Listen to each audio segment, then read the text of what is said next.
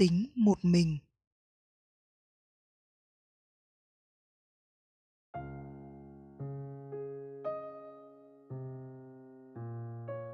Từ nhỏ osho luôn ở một mình nhiều nhất có thể. Ông trải nghiệm tính một mình tính cá nhân rất nhiều trong suốt cuộc đời mình. Thậm chí 5 năm trong 10 năm cuối đời, ông cũng sống trong im lặng và một mình. Chỉ khi nào bạn một mình, tính cá nhân của bạn mới thực sự rõ rệt. Nếu chỉ còn bạn và sự im lặng, thế thì chính vũ trụ là phần bù của bạn và ngược lại, bạn là phần bù của vũ trụ khi bạn một mình bạn rơi trở lại chính mình khi bạn chấp nhận chính mình bạn hòa hợp với vũ trụ. Bạn được quân bình giữa linh hồn và thể xác. Và rồi, ngay cả khi bạn sống trong thế giới, nhưng tính một mình của bạn vẫn còn nguyên. Bạn sống trong thế giới mà thế giới không thể đi vào bạn được.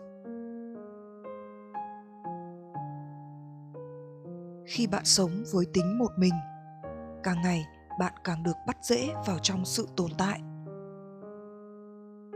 Dù bạn chỉ là một sinh linh nhỏ bé, một khi bạn tan biến vào trong sự tồn tại, bạn sẽ trải nghiệm phẩm chất của sự sống của vĩnh hằng. Tính một mình sẽ giúp bạn thấu hiểu cái một như một cá nhân duy nhất và cái một như là cái tràn khắp trong vũ trụ mênh mông này.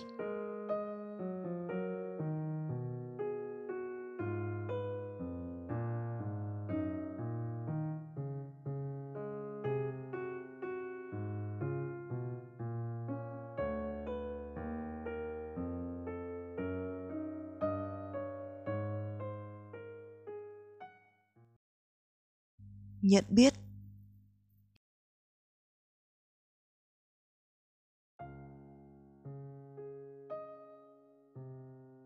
Osho cho rằng bạn làm gì cũng được, chỉ cần bạn có nhận biết. Khi bạn thực hiện hành động một cách toàn bộ, nhận biết sẽ xuất hiện. Nhận biết là khi bạn đưa ý thức vào trong mọi hành động. Người làm không có ở đó, người kinh nghiệm không có ở đó. Chỉ có quá trình đang được vận hành với nhận biết. Bạn là nhận biết. Bạn tách rời với người làm và cái được làm. Chỉ luôn giữ nhận biết và quan sát mọi quá trình đang vận hành của cuộc sống. Thế thì bạn ở ngoài mọi quá trình bạn ở ngoài mọi nhị nguyên. Bạn là trung tâm. Bạn là nhất nguyên. Làm mọi việc, chỉ cần nhận biết, bạn sẽ không thể làm điều xấu. Bạn không thể làm điều ác hay gây tổn hại đến ai, ngay cả một con vật hay cái cây. Bởi vì, khi có nhận biết, bạn đang trong giao cảm sâu sắc với vạn vật nhận biết là bạn. Bạn được thoát ra khỏi mọi ràng buộc. Bạn được ngắt với quá khứ và không nối với tương lai nào. Chỉ khoảnh khắc hiện tại có ở đó. Khoảnh khắc đó là nhận biết và nó cứ kéo dài và mở rộng ra thành vô hạn, thành vĩnh hằng.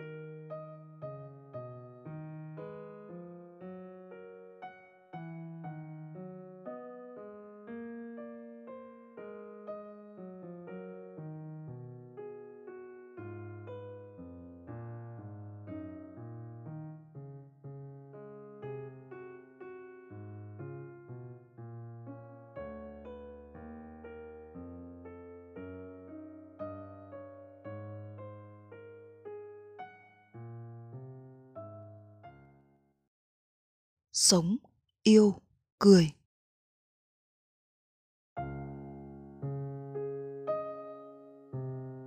Âu sâu cho rằng cuộc sống đã bị đầu độc bởi sự nghiêm chỉnh. Mọi thứ đều bị làm thành quá nghiêm trọng, đến nỗi các khuôn mặt dài ra và buồn khổ. Cuộc sống thực là niềm vui sướng vô hạn. Nó cũng tràn ngập tình yêu và tiếng cười ông là người đầu tiên thuyết giảng về chân lý và tâm thức với sự hài hước kỳ lạ. Bất cứ tâm hồn nào nhạy cảm đều giao cảm được với ông và nếm trải hương vị của giác ngộ khi họ gặp gỡ với sự hiện diện của ông.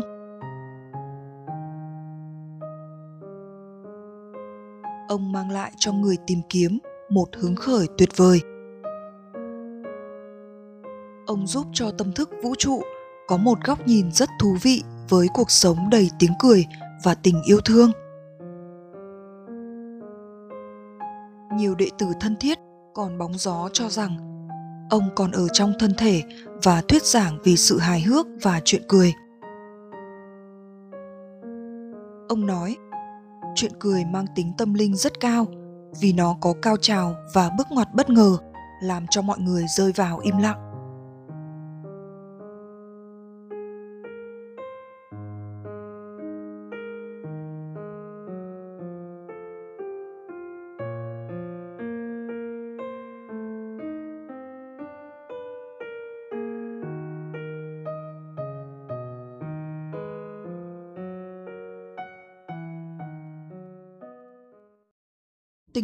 Của Âu Sâu.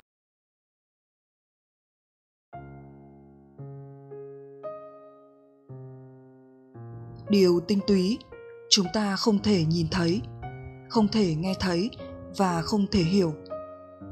Vậy mà nhiều người bạo dạn nói rằng hiểu Âu Sâu qua sách nói và những thước phim. Thế thì nhất định chúng ta đã lỡ tinh túy của Âu Sâu rồi. Chính sự hiện diện của ông trong 60 năm, từ năm 1931 đến năm 1990 là điều tinh túy. Chính những phát biểu về chân lý không thể hiểu của ông là tinh túy.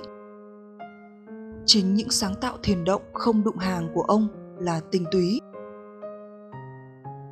Nhìn lại, chúng ta sẽ thấy tất cả những gì ông sống, ông nói hay ông làm thì bản thân quá trình đó là biểu lộ của tinh túy và nó đã tan biến vào hư không cùng với thân thể ông.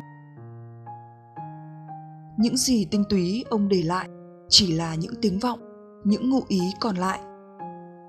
Chúng chỉ là một nửa bí mật, một nửa đã đi vào vô hiện hữu cùng ông. Như vậy, tinh túy của âu sâu không thể đạt được thông qua việc đọc những tiếng vọng mà bạn cần phải có kinh nghiệm cá nhân, việc tìm kiếm của riêng bạn kinh nghiệm của mọi cá nhân là không giống nhau. Dù chúng ta có giống 99% Âu Sâu, thì vẫn còn 1% biểu lộ, chúng ta chỉ là bản copy. Tạo hóa không tạo ra chúng ta 99%. Sự sáng tạo của chúng ta cũng là 100% linh thiêng như Âu Sâu vậy. Tinh túy của Âu Sâu không hiểu được, nhưng khi đọc sách và nghe ông nói. Chúng ta có cảm hứng, có can đảm và khao khát trạng thái chứng ngộ. Giúp chúng ta có được bước đi đầu tiên. Bước thứ hai trở đi, chúng ta phải đi bằng chính đôi chân của mình. Để rồi chúng ta tự nhận ra việc nở hoa của chính chúng ta, thì đó mới chính là cách chúng ta hiểu âu sâu đó là cách duy nhất và cũng là con đường mà cả đời âu sâu cũng nhắc về tính cá nhân mới đi đến chứng ngộ. Âu sâu là ai?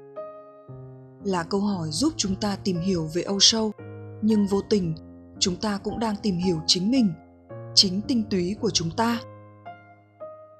Bởi vì thân thể này, tâm trí này, bản thể này, tất cả đang vận hành hoàn hảo trong cái một. Từng người, ai cũng như ai bình đẳng trước tạo hóa và nhận biết trạng thái giác ngộ tinh túy của trời đất. Chúng ta là cái một cái một là chúng ta. Tinh túy âu sâu không thể hiểu, nhưng chúng ta có thể sống và trải nghiệm và thấy biết sự thật. Cái mà âu sâu chỉ vào mọi lúc ông sống và nói trong cả đời mình.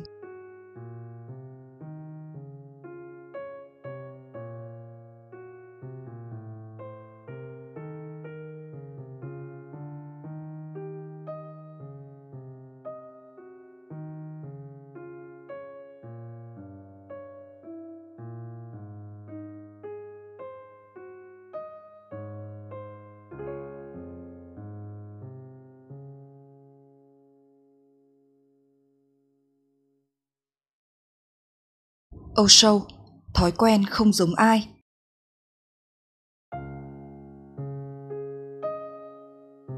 Từ nhỏ, ông thường một mình nhiều nhất có thể. Ông trải nghiệm và tận hưởng một mình. Ông dường như không có bạn ở tầm tuổi như ông. Tuổi thơ của ông là vô giáo dục.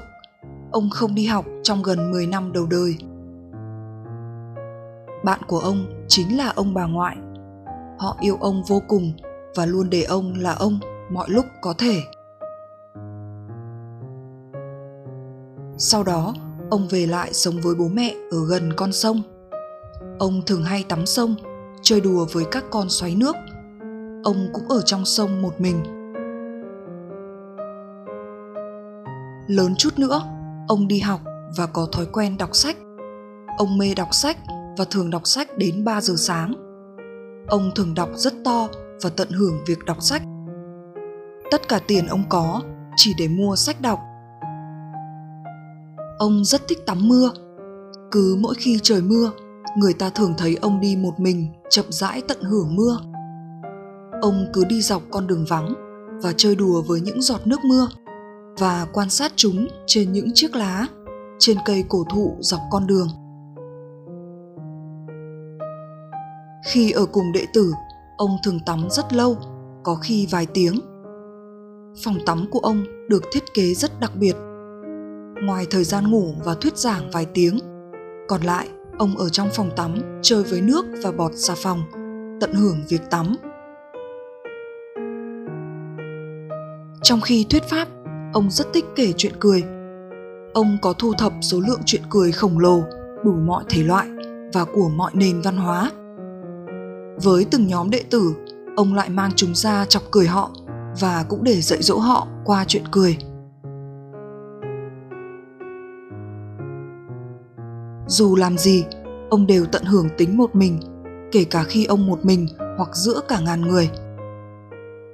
Cuộc đời ông là một biểu lộ tính cá nhân đầy đủ và hoàn hảo nhất với việc nở hoa của tâm thức, với cuộc sống của một người giác ngộ chính cuộc sống đó đã kích hoạt hàng triệu con tim buông bỏ khổ đau để tìm kiếm giải thoát và chứng đạo.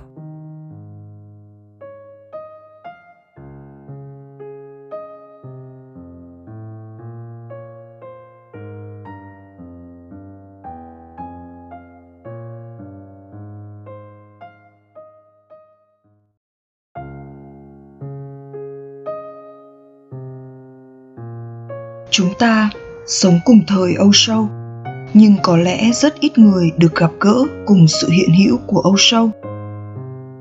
Chủ yếu, chúng ta biết ông qua những đoạn phim, những cuốn sách dịch các bài nói, tức là qua sự diễn giải của lời chết. Bản thân Âu Sâu đã nói, không được bám vào lời tôi, lời của tôi chỉ là cái chứa đựng thông điệp của im lặng. Như vậy, những cái bình chứa thông điệp của Âu Sâu hoàn toàn trống rỗng. Chỉ còn vài tiếng vọng. Như vậy, chúng ta không thể biết âu sâu thông qua chỉ lời và hình ảnh ghi lại, mà không trong sự hiện diện của tâm hồn âu sâu để biết vị phật, bạn phải biết phật tính. Để biết thượng đế, bạn phải biết thượng đế tính và để biết âu sâu, bạn phải biết âu sâu tính, tức là bản thân thông điệp của ông cho tâm thức con người hiện đại. Ông là vị giác ngộ gần gũi chúng ta nhất. Vì vậy mà thông điệp của ông là vô cùng quan trọng. Chỉ người nào đã đạt tới trạng thái của âu sâu, thấu hiểu thông điệp của âu sâu, may ra mới giúp mọi người hiểu được ông và việc hiểu đó sẽ làm biến đổi tâm thức của bạn âu sâu là ai? Điều này vẫn còn là bí ẩn. Ông có quá nhiều thứ phá cách và làm hiểu lầm phần lớn những người tìm kiếm. Ông là sự giúp đỡ vĩ đại cho việc biến đổi tâm thức. Và ông cũng tạo ra nhiều ảo tưởng về giác ngộ nhất cho những người hời hợt. bạn chỉ đọc vài cuốn sách. Và bạn nghĩ là bạn đã hiểu âu sâu được sao?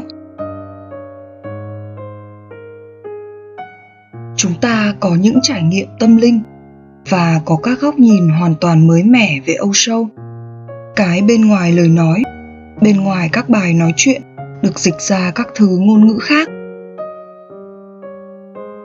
Chúng ta chia sẻ âu sâu với trải nghiệm riêng của mình chứ không phải lặp lại lời âu sâu nói. Âu sâu, ông là ai? Có lẽ câu hỏi vẫn còn bí ẩn, và mãi là bí ẩn.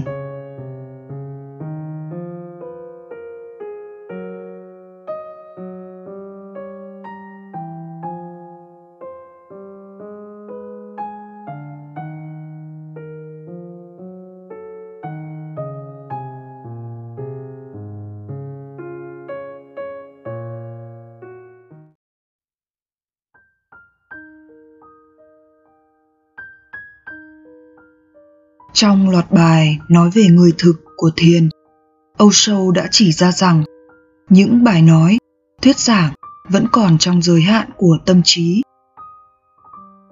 Chỉ giao cảm mới có thể nâng bạn ra ngoài tâm trí. Và cái ra ngoài tâm trí là thiền. Ông cho rằng những bài nói mang lại giao cảm là biến cố trọng đại. Từ đó, chúng ta có thể nhìn sâu vào trong chính trái tim của chúng ta cái giao cảm vô lời bên ngoài tâm trí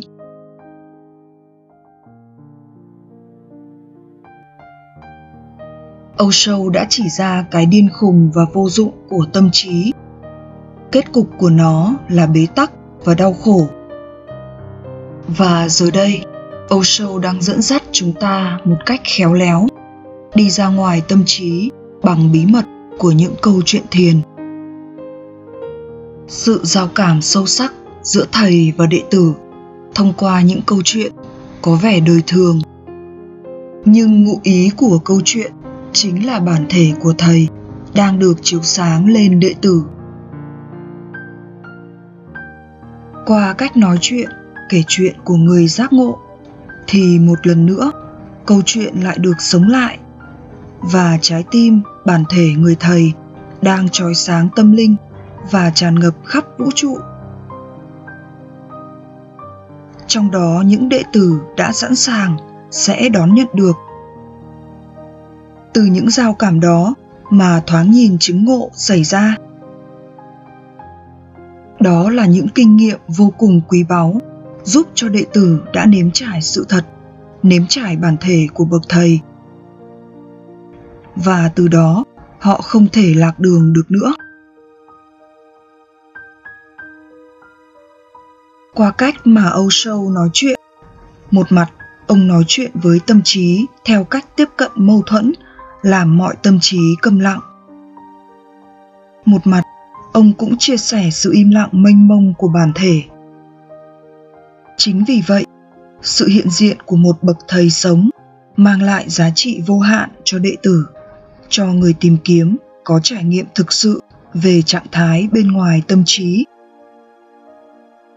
Dù vô tình, kinh nghiệm đó là vô giá, giúp chúng ta khao khát tìm kiếm bản thể và chân lý tối thượng. Để giao cảm, chúng ta hãy giúp bản thân mình sống với trái tim nhiều hơn, thay vì bị nô lệ cho tâm trí như hiện nay. Và điều quan trọng nhất là, giao cảm xảy ra với người nào còn đang sống và hiện diện cùng với chúng ta ở đây. Và bây giờ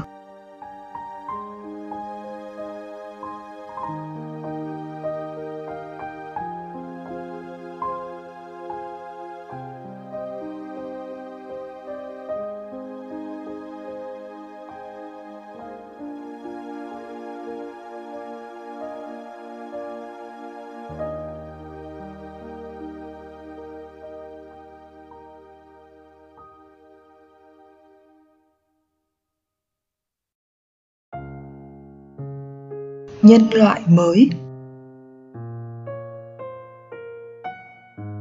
Âu sâu có một góc nhìn hoàn toàn mới đối với cuộc sống.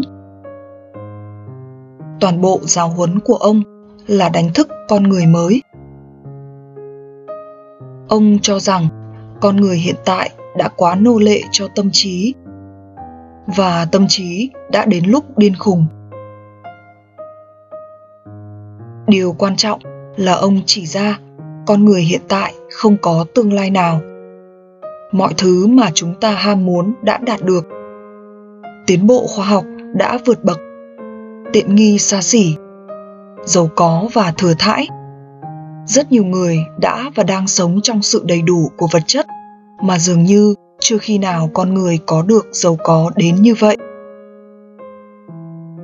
Chúng ta đã và đang sống ở đỉnh cao nhất của tâm trí.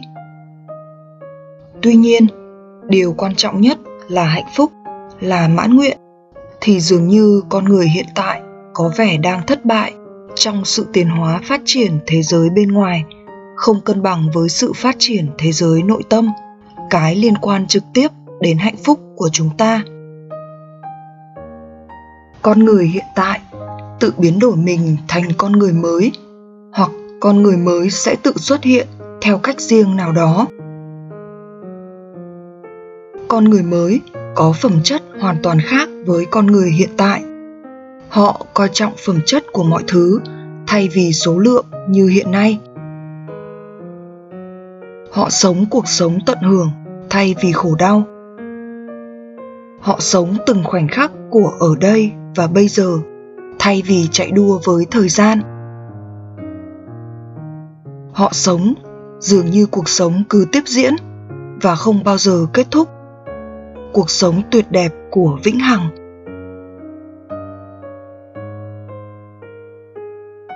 Osho cho rằng chúng ta có một tương lai vàng nếu chúng ta biết những hạn chế của con người hiện tại và dám biến đổi tâm thức của mình.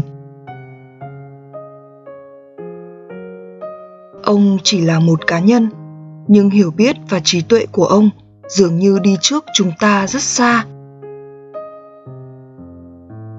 Chúng ta có nhận ra sự thật này hay không? Là do tự bản thân chúng ta mà thôi.